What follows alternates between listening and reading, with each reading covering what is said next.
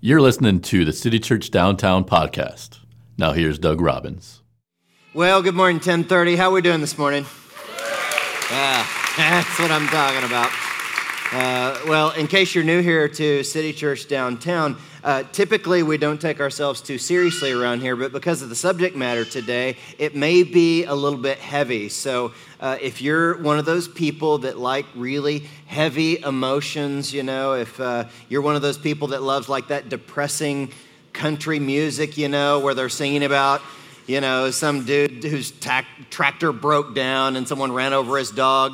You know, if you like like the Twilight movies or emo music or the band Depeche Mode, if you shop at Hot Topic, you're gonna love um, the heaviness of what we're gonna talk about here uh, today because we're talking about loss. And we started a few weeks ago this series of teachings called the Emotionally Healthy Church or Emotionally Healthy Spirituality. And we've been looking at uh, some of the truths in Pete Scazzero's book. And one of the things that he says is that uh, it's impossible to be spiritually mature and emotionally immature all at the same time.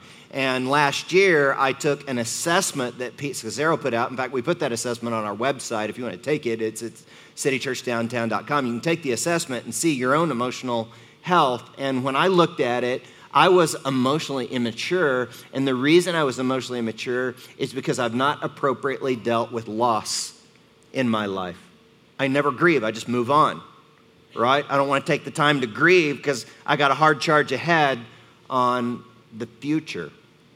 And so some of the things I had to think through in my life were the loss of people that I loved, right? I mean, well, I lost people, and I had to go back and lean into the pain of the loss of my grandfather when as I, chi- I was a child. I brought a picture of my papaw. He's the man standing next to the horse there. I'm on the horse as a little guy, and my sisters are down below, but my papaw represented all that's good in the world to me. He was a cowboy. He worked hard. He was generous. When we would go out to his farm and spend time there, we got to ride the horse and spend time with him and playing with him and experiencing all the goodness that is the grandparents, you know. Well, not too long after that photo was taken, he passed. And that was the first time I felt the depth of a loss. And as a little kid, I didn't know how to mourn, right? I didn't know what to do. And so you just stuff that down until those emotions come out later. In recent years, I lost some friends, Ron and Carolyn Buck, to a tragic car accident. They were way too young. These were friends that had helped us start the first city church over on Bandera Road, and uh, they were so close. But when they passed, I didn't feel like I had the right to mourn their loss because I thought about the excruciating pain that the immediate family was going through. I thought, who am I to have the right to feel pain over their loss? And so I just moved on. And so it's not just the loss of people in my life that I didn't appropriately mourn, but it's the loss of other facets of life, like I had to learn to mourn the loss of the way things used to be. You know what I'm saying? So when I moved downtown here to start City Church downtown, I was just moving ahead to start the next thing, right? And I'd never mourned the loss of having left our Bandera Road City Church and all the friends and relationships that I had there that I had to leave to start the next thing that God had for me in my life. Another thing that was a significant loss for me was um, like my, my kids, um, they went from being these beautiful, sweet little kids to teenagers. And when they're little kids, they need you, right? When they become teenagers, they don't want to hang around with you anymore. And so I brought this picture, um, and in the top picture, you'll see the little kids that I miss, right? And then they became teenagers, and uh, they were different. Now, actually, that picture was taken before a costume party, and I keep losing because every time I talk about my kids in a sermon, they make me pay them five bucks, and so um, I'm losing even money just talking about it right now. But as a parent, this is how it feels as a parent. It's natural for our kids to grow up and not need us anymore, not think we're cool anymore, and want to be around their friends all the time. I had to mourn that loss. I had to mourn the loss of staff members that have moved on from us here at City Church that I was in deep relationship with. Another thing I'm in the process of mourning right now is our parents are aging. One of our parents, my wife's dad, has cancer right now. And our parents, as they age, they can't physically do the things that they used to do. And so that time where we could enjoy doing the physically active things is coming to a close. And so we're having to mourn that right now. What about you? You knew where I was going with this, right? You knew that if I was going to talk about me, that I was going to turn the finger on you and say, brothers and sisters, what are you mourning right now? If you think about what you've lost in your life, what are the first three things that come to your mind? And I know it's hard to go there and think about those things, but I want to ask you to go there today. I know some of you have lost marriages. It was huge. Some of you have lost a grandparent. Some of you have even lost children. Others of you have experienced infertility, it's the loss of a dream of being able to have children. Others have had someone in the family with cancer, or there's been a suicide, or there's been a betrayal in your life. All of these things are loss, and these are the significant losses. And some people categorize some of the things that we lose as insignificant losses but I would say there's really no such thing as an insignificant loss. But some of the things that we tend to gloss over more easily are those losses, like when we graduate from high school. Those of you that are high school graduates and you're starting to realize that now that you've graduated, you're not seeing those friends that you saw every day all the time, and that's a loss. Those of you that were very closely connected to your college friends, when you graduated from college, it was a loss, wasn't it? I mean, you were, it was so fun. You could do stuff together all the time. You could stay up late and drink coffee preparing for those exams, and now that part of your life is over. It's a loss. Some of you are experiencing the loss of the financial security that you had when you lived at home with mom and dad. Others of you are experiencing the loss of growing older and you look older and you get up and you look in the mirror and you're like, who is that old guy in the mirror I miss the young guy, the young lady that I used to be. It's all lost. Perhaps you lost a friend or your kids grew up, and here's one that really gets us the loss of a faithful pet. And if we're honest, I think we would all have to admit that when we lost that pet, it hurt more than losing some of the relatives that we've lost, doesn't it? Doesn't it? It's all lost. A lot of Americans are mourning the loss of the America we used to know. The America that was more safe, and with the rise of radical terrorists and violence in Orlando, Minnesota, Louisiana, Dallas, and now Munich and Baghdad, we feel a sense of loss of the security and safety that we used to feel. Well, all loss is loss, and grieving is not an interruption it's not a waste of time. You can't just get over it. And so that's why I want to take you to the wise words of Solomon from Ecclesiastes chapter 3, verses 1 and 4. He says, For everything there is a season, a time for every activity under heaven, a time to cry and a time to laugh, a time to grieve and a time to dance. Notice that laughing and dancing come after crying and grieving, don't they? And if you want an extra kick in your step as you dance, you have to first cry. If you want more joy in your laughter, you have to grieve the loss of the way things used to be. Now, my question to you has been what have you lost? And as those things come to your minds, as you think about what you've lost, I want to submit this one simple idea mourning is not an interruption, but a transformation. Mourning is not an interruption, but a what? Transformation.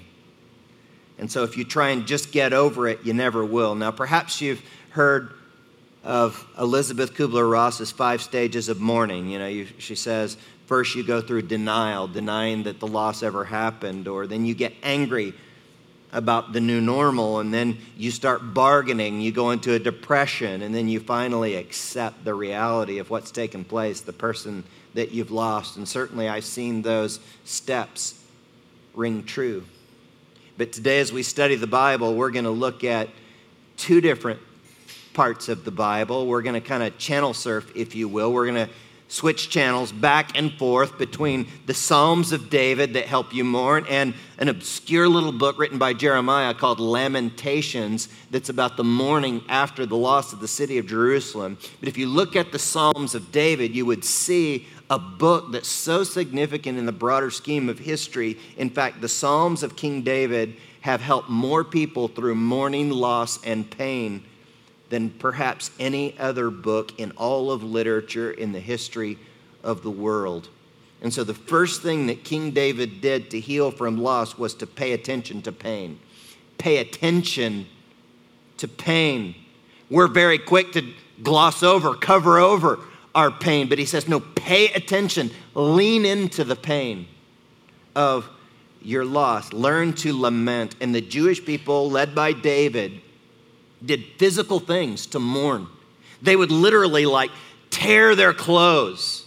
Then at times they would utilize what's called sackcloth and ashes. Now, sackcloth was an ancient equivalent to burlap. And so, what they would do is they would literally wear burlap, like right next to their skin. There was no undergarment underneath it, it was right next to their skin. We try and buy clothes that are like that soft cotton. We like jeans that have been worn in. We like comfortable tennis shoes and sneakers and all of that. We like flip flops and things that are comfortable. But during a season of mourning, the Jewish people would physically wear burlap right against their skin, and it represented the discomfort that they were feeling in the midst of their loss. And then they would also take ashes. Now, uh, the ashes they would take, they would like pour the ashes over their heads.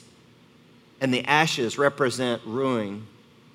When a city was taken, it would be burned to the ground oftentimes, and the old has been ruined, and we have to get used to the new, see?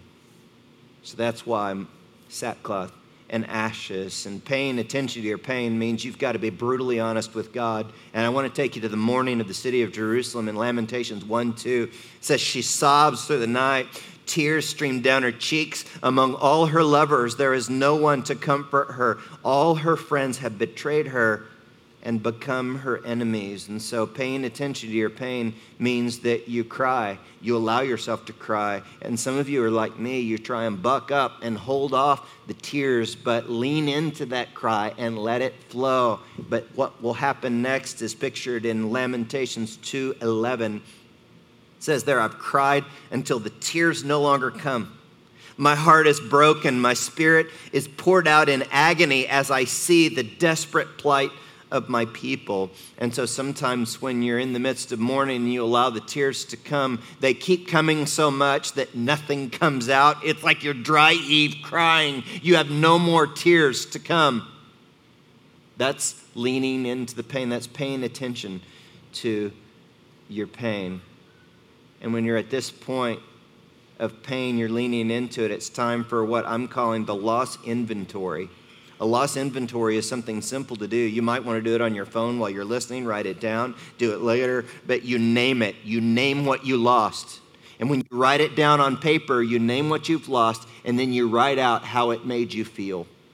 And so if you lost your job, it's like, my loss was my job, and it makes me feel insecure that I won't have what I need. I won't have the resources that I need. For some men, when they write down the loss of their job, they say, My job gave me significance, and I feel like I'm no longer significant without that job. So, mourning is not an interruption, but a transformation. As we pay attention, we can't expect to feel better immediately after we have uh, paid attention to our pain.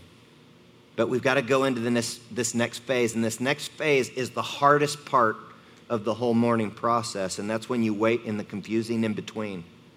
Wait in the confusing in between because it is a time of disillusionment. You don't know if you're even going to make it. Now, there's this theologian, and when he comments on the book of Psalms that we're looking at today, uh, his name is Walter Brueggemann, by the way, and he says that the Psalms can be divided up in three ways there's orientation, disorientation, and reorientation. So the orientation is when things are normal, but then in the disorientation time, things get jacked up. You lose something, something happens to screw up your life. And then after you get through that time, you can be reoriented where you get used to the new normal. Well, we're going to focus in on the disorientation part because that's what waiting in the confusing in between is all about. And this disorientation is what the disciples felt when Jesus Christ died on the cross. Because remember, there were days between uh, when he died on the cross and when he rose again from the dead. So he died on Friday, he rose on Sunday. And the time between was the confusing in between. And put yourself in the shoes of the disciples. They had seen Jesus do miracles on earth. They'd seen him heal people, raise people from the dead, even. Yet the guy who could raise people from the dead is now dead. He's dead. And so you're thinking, if he can't fix things, if he can't stay alive, who can? They're disillusioned. They think all hope is lost until Sunday. Sunday's coming, right? So we have to hang in there in the midst of the confusing in between. Look at the disorientation verbalized by Jeremiah in Lamentations 3:44. He says to God, "You've hidden yourself in a cloud so our prayers cannot reach you. You have discarded us as refuge and garbage among the nations." That's one of the things I love about the Bible writers is they weren't just these overly encouraging put on your happy face kind of guys all the time. Sometimes they were just very straight up with God about how they were feeling, and that's certainly what we experience in Psalm 77 8. Look at this verse with me. David says, Has his unfailing love vanished forever? Has his promise failed for all time? Has God forgotten to be merciful? See, waiting in the confusing in between means you acknowledge those feelings when you sense that God is nowhere near you. Have you ever been there? It's like, God, are you even there? I mean, I hear people at church talk about all this love and this grace and this healing and this good thing, good things that can happen, and I don't even feel like you're anywhere in my stratosphere. You're not even in the solar system for me, God. That's the confusing in between. And you know, that's a dangerous time as well when you're in that confusing in between, it's dangerous. And I understand why people commit very reckless sins when they're going through that part of the grieving process because you want the pain to stop, don't you? It's like it hurts so badly, I would do anything to not have to feel this pain. And you reach for all kinds of pain relievers, right? All kinds of bottles that will relieve that pain. And I want to encourage you during that time sit there through the pain, endure the pain, lean in to the pain. It is not an interruption, but it is a transformation. It is changing you, and change is hard. Look, as your pastor, I love you. I wish I could just make it all better all the time. I wish I could just had like a magic wand where I could say, ring, feel no pain. Well, what makes me think I could do that when David and Jeremiah couldn't do it either? And Jesus even allowed his disciples to go through the confusing in between time. Look, hang on and lean into the pain during that time in hopes of getting to phase number three where you allow the old to birth the new. The old can birth the new. And so if you graduated from high school and you're mourning the loss of all those friends, you've got a whole new life ahead of you. You could go to college or you could get a new career and fulfill your destiny in life. The old can birth the new. Now, there are some losses in life that are harder to see the birth of the new. And that's the case with a man named Jerry Sittser. Jerry was on a trip with his family, and in an instant, they're in a head on collision with a drunk driver. And in one day, Jerry lost his mother, his wife, and his four year old daughter three generations, one day, gone. Can you imagine how it would feel to lose your wife, your mother, and one of your children in a day? This guy wrote about his experience in his book, A Grace Disguise How the Soul Grows Through Loss. And any guy that's had that level of loss in his life, I think, is a guy that we should listen to uh, what he says and how he views loss. In his book, he says catastrophic loss, by definition, precludes recovery. It will transform us or destroy us, but it will never leave us the same. There is no going back to the past. It is not therefore true that we become less through loss.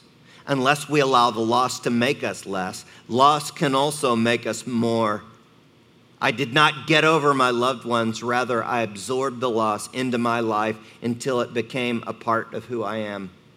However painful, sorrow is good for the soul. The soul is elastic like a balloon, it can grow larger through suffering. And so here's the hope of the new is that when you go through mourning, when you go through loss, when you feel that pain, it actually expands your soul and gives you new character qualities that are significant. And so when you've appropriately mourned, it makes you more patient, more patient to wait on the will of God in your life. It liberates us from trying to impress other people. When we've mourned appropriately, it gives us a greater humility, brokenness. It softens us and makes us more accessible to other people. It gives us a vivid new appreciation of the sacredness of life and the beauty of things that we never noticed before. You know, those small things, right? So in the springtime, when you see those wildflowers along the side of the road, the bluebonnets, when you're taking a walk along the Riverwalk and you see the beauty of our city, when you enjoy that good cup of coffee with a small group of friends, you appreciate and savor those things so much more when you've been through the pain of mourning loss and you have a much greater appreciation for heaven because you know that we're just sojourners, travelers passing through this reality, and you know that someday we're going to be in a place where all our wounds are healed, where there's no more crying, mourning, or pain, there's no more cancer or AIDS or terrorists or violence. All things will be made right, and we'll see people that we miss.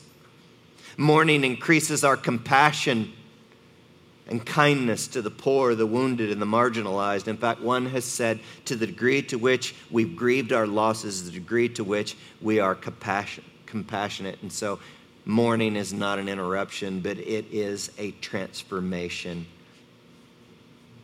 And you know, just as the Jewish people did something physically to mourn their loss, I'm going to ask you to do something physical today as you think about those things that you've lost as they're rolling through your minds the loss of a person, the loss of relationship, the lot like a disability that caused you to lose your old reality. I want to ask you to do something about it now and enter into the pain. I'm asking you to go there. And what we're going to do is open up the front so that you can walk down here and little, literally kneel on the ground. And as you kneel here, I want you to open your hands just like this and imagine that what you've lost is in your hands and you're just holding it before God and saying, God, please heal me of this loss. God, I'm not going to try and shortcut this. God, I'm going to lean into the pain and actually feel what I have lost. I understand for some of you, it is way too big of a stretch for you. You're new here. You wouldn't want to come down here. That would be way too weird for you. I totally get that.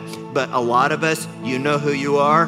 You know that it would be healing for you and be helpful for you to go ahead and come down here and kneel with me as we mourn together as a family that which we have lost. So you come now and let's kneel and pray. As you continue to lean in to the pain of what you've lost. My words are inadequate to help you. That's why I want to read just a couple of verses from the scripture that I think can be healing for you. Look at Lamentations again. Lamentations 3:19 The thought of my suffering and homelessness is bitter beyond words.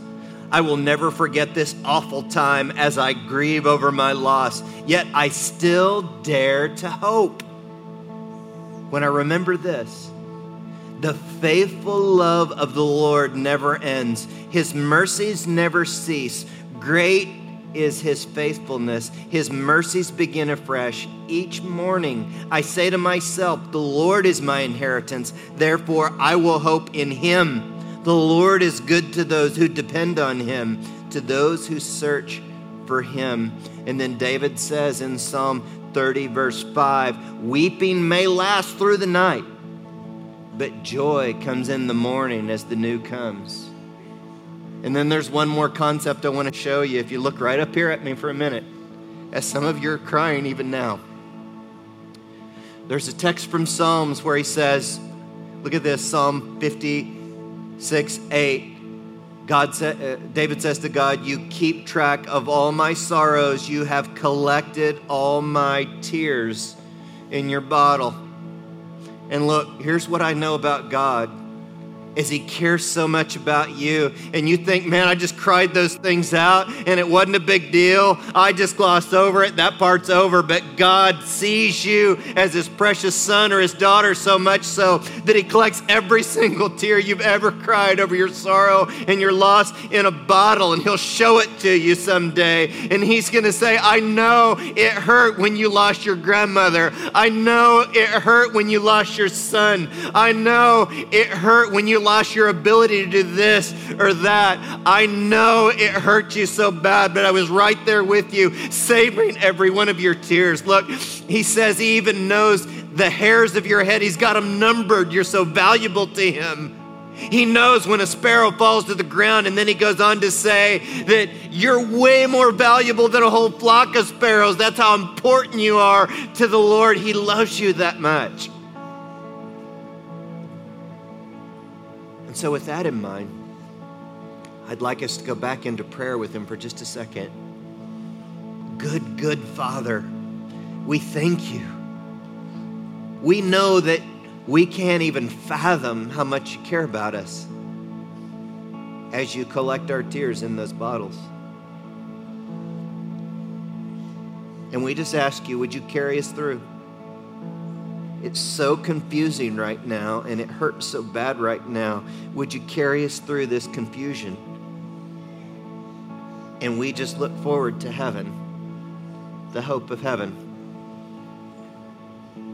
And as we continue in an attitude of prayer, perhaps God graciously brought some of you here today because you don't have the hope of heaven. You don't know that you're going to spend an eternity where all things are going to be made new. Well, maybe God brought you here today so you could come to a relationship with Him through the cross of Jesus Christ. If you would like that relationship, I'd like you to just say these words just between you and God in your heart. The words that you say aren't that significant, but your heart sure is. Just say, God, look, I know I've sinned. That's not news to me. And I know that my sin is egregious to a holy God. But right now, the best I know how, I choose to believe that Jesus Christ died on the cross and paid the penalty for my sin. He took the guilt and shame of my sins upon himself so that I could have a relationship with you, God. So, God, welcome into, welcome into my life right now. Father, I want to thank you for those who just prayed that. And for the rest of us, we're asking you for the courage and the strength as you carry us through. It's like that footprints in the sand story where we're not seeing two footprints. We're confused, but what we'll realize later is that you were carrying us the whole time, and we are going to be carried into a place in the future where the blind will see, the lame will walk. There will be no more cancer or AIDS or wars. All things are going to be made new. And Father, on that day, I'll get to see my papa again. I'll see my friends Ron and Carolyn again. And there are many others that are being mourned here today that we, were, we will reunite with. And we will have an amazing eternity to enjoy each other and point glory and credit and honor straight back at you because you made that amazing eternity possible through the cross. Thank you so much for your kindness and goodness to us. And we pray all these things in the name of the Father, the Son, and the Holy Spirit. Everyone said, Amen. Amen. You guys can be seated. Thank you. Thanks for listening. For more information, visit citychurchdowntown.com.